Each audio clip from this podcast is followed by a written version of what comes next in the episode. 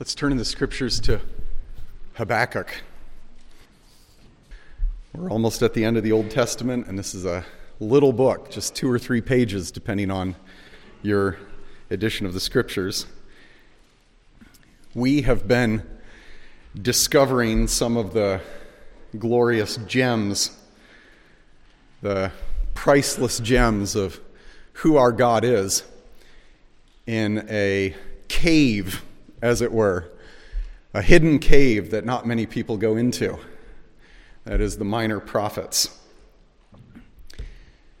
Jesus would have known this section of Scripture as simply the Twelve. That's the name of the section in the Hebrew Bible, the Twelve, or sometimes called the Book of the Twelve. These books reveal so powerfully, so clearly, the faithful and jealous love of God or the restoring power of God to restore what the locusts have eaten, as Joel saw it. They highlight God's exacting justice against Nineveh and also his willingness, his readiness to relent in his judgment against them if they'll just repent. We see the justice of God and the grace of God. These are just gems tucked away in this hidden cave. Today, we're studying the message of Habakkuk, maybe one of the hardest minor prophets to pronounce. And frankly, we probably don't pronounce it rightly. If you're a Hebrew speaker, a native Hebrew speaker, you'd probably say it Habakkuk. Habakkuk. If you're an American cowboy, you say Habakkuk. Habakkuk. That's how all of us Westerners say it. We get it totally wrong. Habakkuk, right? That's how I'm going to pronounce it this morning. Habakkuk preached God's message long after the days of David and Solomon. That was way in the rearview mirror. He preached his message long after the nation had split into two, divided into northern and southern kingdoms. In fact, he preached his message quite a long time, almost a hundred years after the northern kingdom had been decimated by Assyria. He's preaching just a few years before the southern kingdom is decimated by Babylon. He preached at the same time as Jeremiah. Of course, Jeremiah is a major prophet because Jeremiah writes a much longer book. Major and minor are only descriptions of length. And he probably was preaching to a young Daniel in Jerusalem. Daniel probably would have been about 10 years old when Habakkuk finished his work. Daniel, just a few years later, would be taken as the first round of slaves into Babylon. That's Habakkuk. That's who he's preaching to. That's when he's preaching. And this morning, I want to read portions as we work our way through this minor prophet. And then I'm going to end with four massive ways that this little book should shape our lives. Habakkuk actually has two parts. If you look at the first verse, it's the oracle that Habakkuk the prophet saw. Then, if you just glance over, might be a page later in your Bible at chapter 3, verse 1, you'll see chapter 3, verse 1, a prayer of Habakkuk the prophet according to Shigionoth. Shigionoth is a musical term, and probably uh, was maybe a, a term for a, a certain vocal style or maybe a tune that it would have been sung to. You'll notice if you look at the very last phrase of the book, after chapter 3, verse 19, Habakkuk dedicates this, as it were, or gives it to the choir master and says it's to be performed with stringed instruments. So the first two chapters are an oracle, or we might say a sermon declaring the word of the Lord. The third chapter is a song. He's a songwriter. Look back at chapter 1. Right out of the gate, verse 2 Habakkuk weeps. O Lord, how long shall I cry to you for help, and you won't hear? Or cry to you, violence, and you won't save? Why do you make me watch all the iniquity around me? And why do you just idly look at wrong? Destruction and violence are before me. The idea is wherever I look, I'm seeing injustice. Strife and contention arise. So the law appears to be paralyzed, and justice never goes forth. For the wicked surround the righteous, or they outnumber the righteous. So justice goes forth perverted. Everything looks unjust to me in the world around me. Now, Habakkuk is frustrated because he's seen injustice in his own nation. He would have lived right at the end of the reign of good King Josiah, who experienced a recovery of the law. But Josiah made a stupid decision in battle. He was killed by the Egyptian army. And right after him comes his wicked son Jehoahaz. is an idolater, he rules for three months and then is deposed by Egypt, who's now ruling over, over Israel. And Egypt puts in Jehoahaz's place his older brother, who's also a wicked guy named Jehoiakim. So Israel is being led by wicked people, and Israel is being decimated by even more wicked people the Egyptians. Yeah, I mean, Israel might have its idolatry problems, but God, how are you letting Egypt attack Israel? I mean, justice, where is it? God, where are you? So Habakkuk is lamenting and he's pouring out his complaint to God. And God answers Habakkuk beginning in verse 5. And God's answer actually adds to Habakkuk's frustration. Look among the nations and see. Wonder, be astonished, for I'm doing a work in your days that you'd not believe if anyone else told you. For behold, I'm raising up the Chaldeans. That's term for those coming from Babylon. It's the ethnic term for those coming from Babylon, the army of Babylon or Nebuchadnezzar.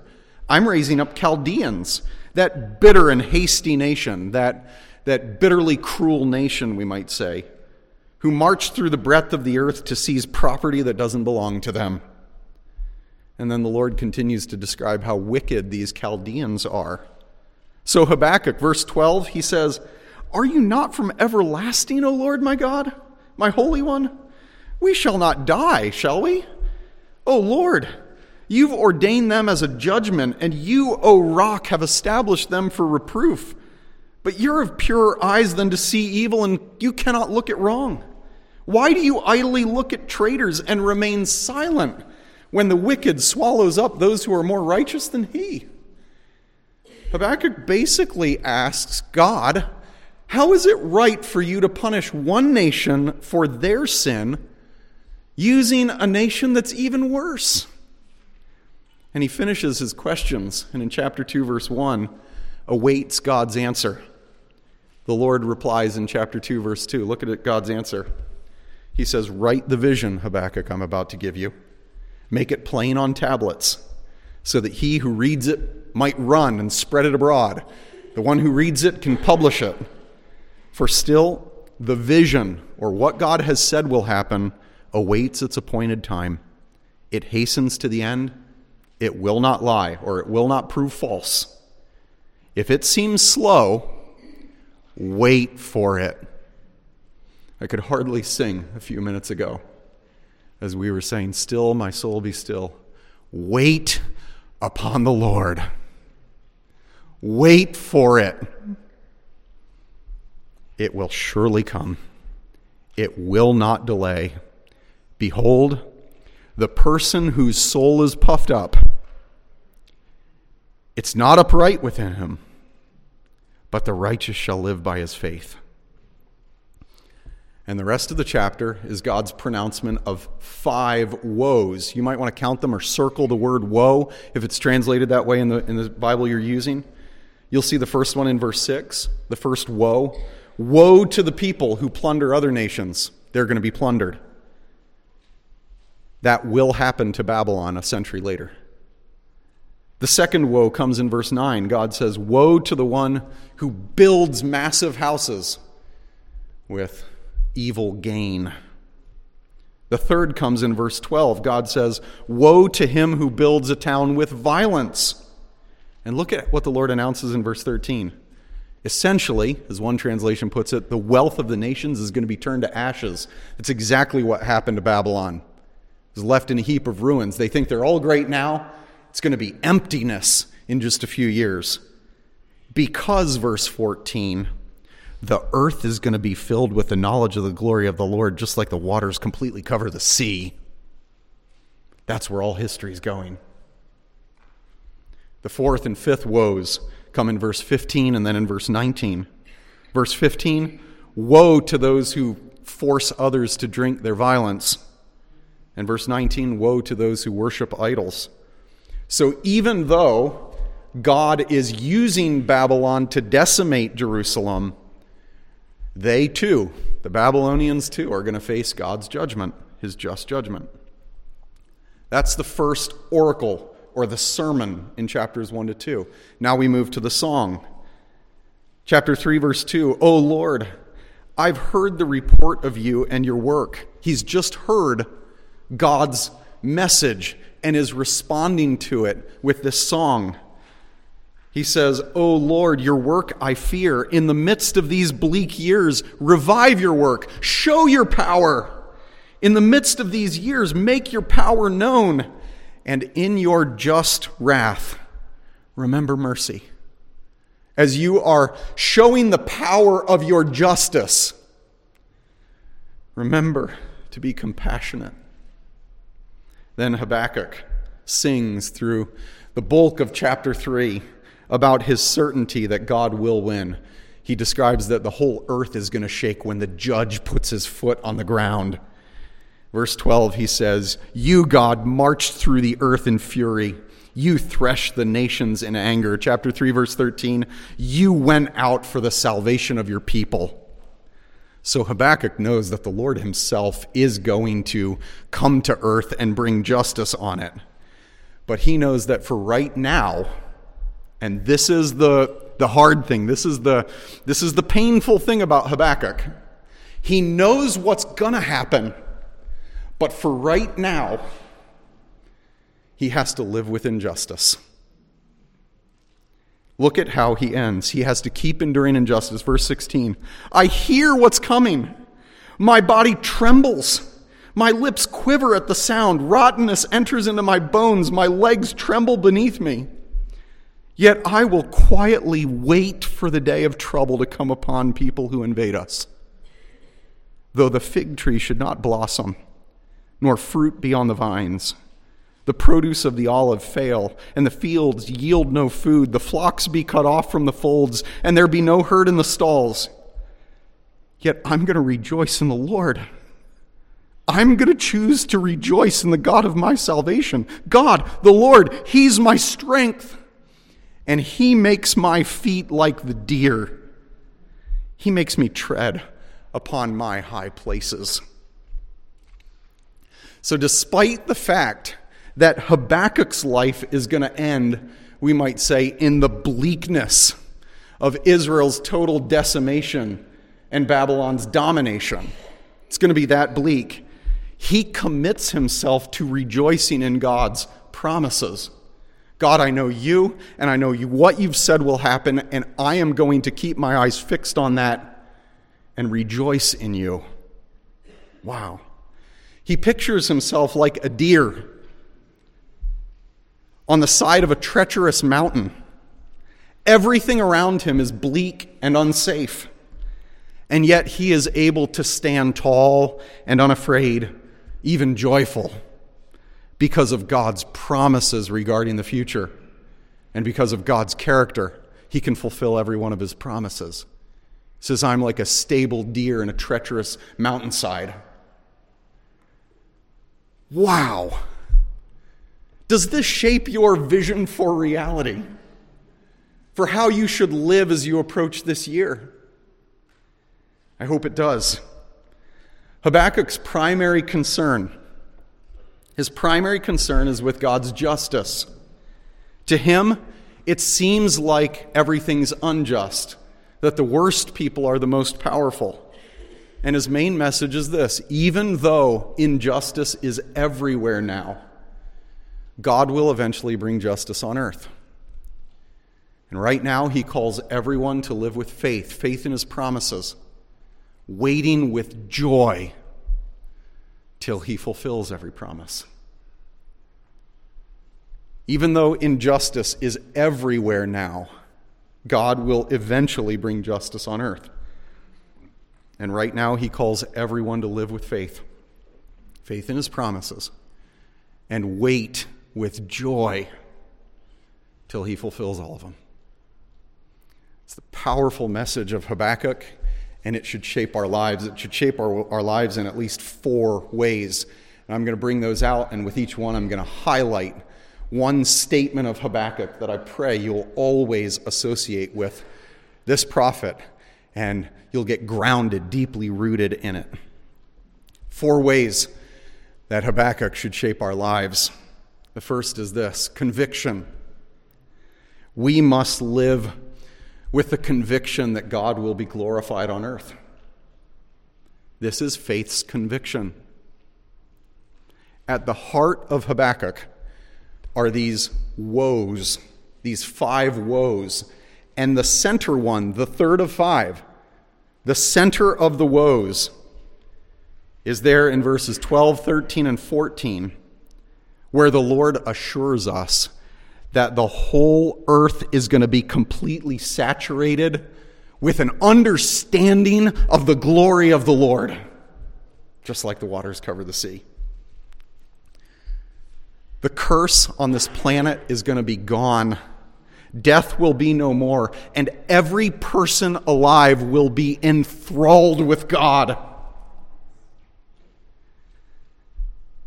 They'll be in awe of his beauty, in awe of his greatness, in awe of his justice, in awe of his love.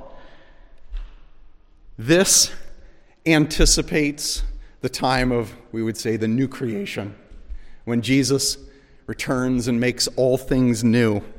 After he returns, he's going to judge his enemies with a rod of iron, and he is going to remake creation to be free of the fall.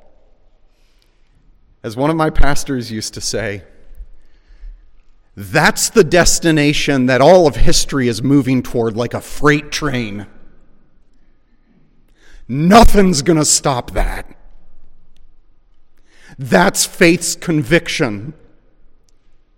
The whole earth is going to be covered with an enthrallment with God's glory, just like the waters cover the sea. That's the destination toward which all of history is moving like a freight train. Now, there's a book on the history of missions. History of missions during the 1700s. I read it because of uh, my studies in David Brainerd, one of the early American missionaries to the Native Americans in this country. The title of the book is called As the Waters Cover the Sea because this reality has driven missions for centuries. One missions writer, George Peters, in his book, A Biblical Theology of Missions, puts it like this The Bible predicts the eventual and complete annihilation of all other systems of religious thought, the worship of all other gods. And it anticipates the ultimate and complete triumph of the worship and the service of the Father of our Lord Jesus Christ. He says the Bible looks to a time when the one true God will be accepted and honored as the sole Lord of the universe. Boldly, he says, the prophets forecast that the earth shall be filled with the knowledge of the glory of the Lord as the waters cover the sea. Such a note of complete triumph and absolute victory is upheld by no other religion in the world. Thus, he says, the Bible is a book which begins with absolute monotheism. That means the Bible begins in its first statement with, There is one God in the beginning God. And the Bible also ends in absolute monotheism. He says, In the beginning, God, and in the end, God. This is what drove missionaries to live spreading the gospel because this is where history is going. We must live in keeping with it. All of us need to live with this conviction faith's conviction that the whole earth is going to be covered with an enthrallment with God, just like the waters cover the sea. Second way Habakkuk should affect us is crying, faith's crying. We can and should cry out to God with all of our frustrations. Habakkuk says in his very first exclamation, O Lord, how long shall I cry for help and you will not hear? This is, I think, what's most distinctive about Habakkuk among the prophets is the openness of his struggle with God. He cries to the Lord. He complains before the Lord. Lord, what you're doing makes no sense to me. It doesn't seem right. Now, Habakkuk is, is distinctive in this way among the prophets, but he's not distinctive in this way in the scriptures. You can think of many others who've wrestled with the problem of evil, like Job, like David, like Asaph, many others. It is actually healthy for us as God's people, as Christians, as those who are trusting in the Lord. It is healthy for us to be honest with God about our struggles and our frustrations. It does no good to try to suppress them because God knows our hearts. We're just, do we think we're going to fool God with what we're struggling with in our hearts? We're not. And furthermore, you, if you have trusted in God, trusted in what He's done to give Jesus so that you could be reconciled to Him, do you think a little complaining is going to shake your relationship? Your relationship is strong enough, it can handle frustrations. Nothing's going to separate you from His love. Don't think that you opening up to God about your frustrations is going to somehow make Him say, Oh, I want you out of my house. No, your relationship's stronger than that.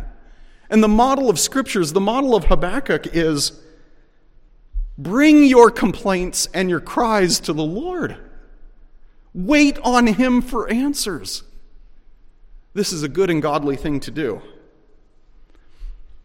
The problem of evil, why a good God would allow evil in this world and evil even to be prevalent in this world is not a new problem. And Christians should be people who struggle with it. If you don't struggle with it, you're not like the godly people who went before you, like Habakkuk. It is a struggle. There's no way of getting around it. It's hard.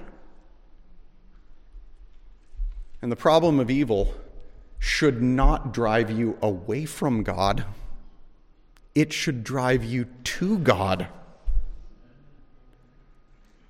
Like we've been singing this morning, Psalm 131, like a weaned child. God, I'm hungry. I want answers. But I'm going to be quiet and I'm going to be still because I can trust you even though you haven't given them yet. Habakkuk teaches us to complain to cry before God, to take our struggles to Him. Third, faith's constancy. We must continually trust God day by day and never, ever stop. Look again at Habakkuk 2, 3, and 4. That is Habakkuk 2, chapter 2, verses 3 and 4. This is where God tells Habakkuk, everything I've promised is certainly going to happen on my timetable, according to my schedule. None of it's going to be postponed or rain checked or delayed.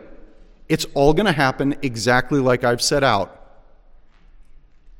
And he says, if you are right before me, your life will be centered on faith from beginning to end. The righteous the just shall live by faith. The Christian life is faith beginning to end, trusting in God's promises. We are proud, by contrast. That's how he sets it up in verse 4. The proud think, No, God, you have to do what I want when I want. But the righteous, those who are right with God, live by faith. You might say the proud live by doubts and demands.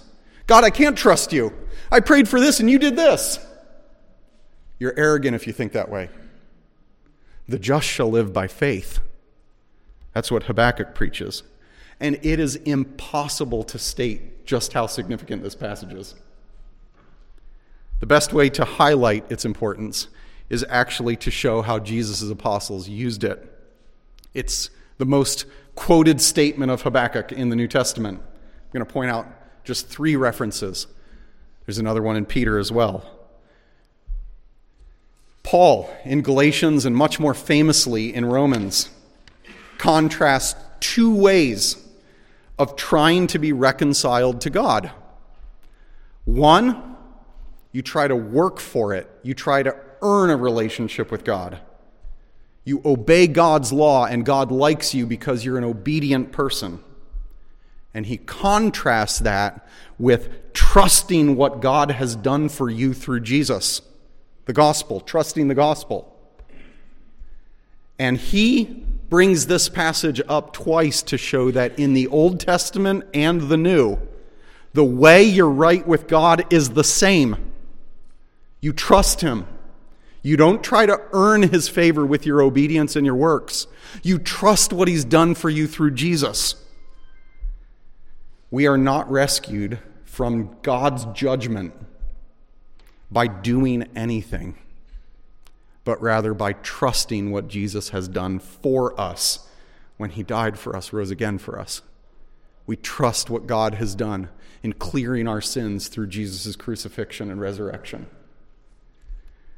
The writer to the Hebrews then quotes Habakkuk 2 4 in Hebrews 10 that's a passage where he is actually challenging these suffering Christians to endure.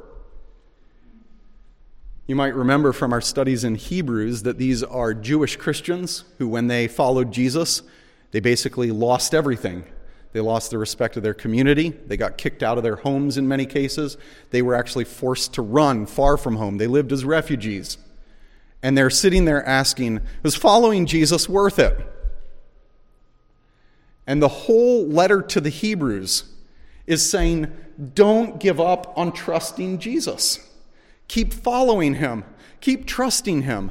And he really reaches his climax here in, in chapter 10, where he says, Don't stop living by faith. No, God said, My righteous one shall live by faith. And if he shrinks back, if he stops believing, if he throws in the towel, God says, My soul has no pleasure in him. God says essentially, if you turn your back on following me, I will reject you as proud, as someone who thinks you know better, you know a better way to life than I've provided. And then Hebrews chapter 11, right after this statement, is like a long riff on that word by faith, that phrase by faith. You want to talk about living by faith? Look at Noah. You want to talk about living by faith? Look at Abraham. You want to talk about living by faith? Look at Moses. You want to talk about living by faith? Look at Rahab. Look at all these people who live by faith. No matter how hard it gets, keep living by faith. That's the message of the Hebrews.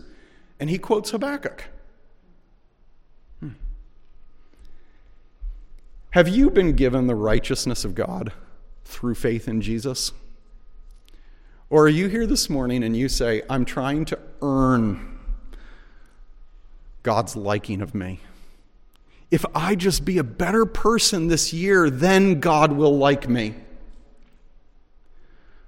The message of Habakkuk, the message of Paul stop. Don't try to earn a relationship with God. Trust what God has done for you in Jesus. The just shall live by faith. Trust Jesus. I'm calling you this morning. Doesn't matter whether you've lived for 20 years or for 40 years or for, for 80 years. Doesn't matter how old you are. I am calling you to turn from the way you're relating to God. It's not through coming to church. It's not through saying, you know what, I've been married a long time. God counts that for something. It's not by saying, yeah, I've gone and I've had communion a lot. You don't relate to God on the basis of works. The just shall live by faith. You relate to God by trusting in what He's done for you through Jesus. Would you, wherever you're at, however old you are, whatever religious tradition or irreligious tradition you come out of, can I call you to step off a works way of being right with God onto a faith way of being right with God? Will you stop trusting yourself and trust Jesus? The just shall live by faith. And some of you here have been trusting Jesus maybe for five or ten years. And your life is awful right now. You're kind of like the Hebrews. You're doing a lot of crying, and you're doing a lot of expressing of frustrations to God. You're saying, God, I thought that you would help me. I thought that you would bless me. I thought you would make my life better. And you are thinking about throwing in the towel, about shrinking back. And I'm calling you this morning to endure. The just shall live by faith. You started the Christian life by faith, finish it by faith. Don't give up now, even though the way is hard.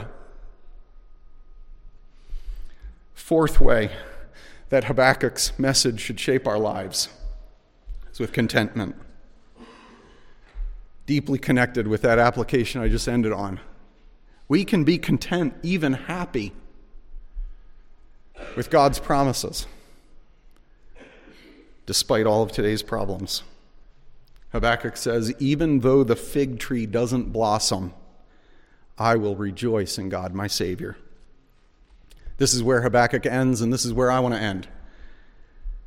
Whether my life gets any better or not, I need to say, God, I'm going to rejoice in you. I'm going to rejoice in you, God, no matter what happens tomorrow. One of the most influential pastors in my life had this passage from Habakkuk, Habakkuk 3 17, 18, and 19, read at his wedding. Even though the fig tree doesn't blossom, we're going to rejoice in God. And he and his wife had it read as a way of saying, We know that marriage is going to be difficult and that there are no guarantees for God's blessings on our lives. But no matter how hard our married life gets, we're going to find our joy in God and we're never going to turn back. Marriage is such a profound picture of our relationship with God. I want to state the picture and then come back to our relationship with God. So many people approach their relationship to God like they approach their marriage relationship. One guy put it in a popular movie that came out a few years ago At weddings, everyone says for better or for worse, when most people only ever mean for better. Marriages today are grounded. You can look at statistics that show this over and over. They are grounded so much more in personal fulfillment than they are in, in permanent commitment. And so many religious people throughout history and today approach their relationship with God the same way.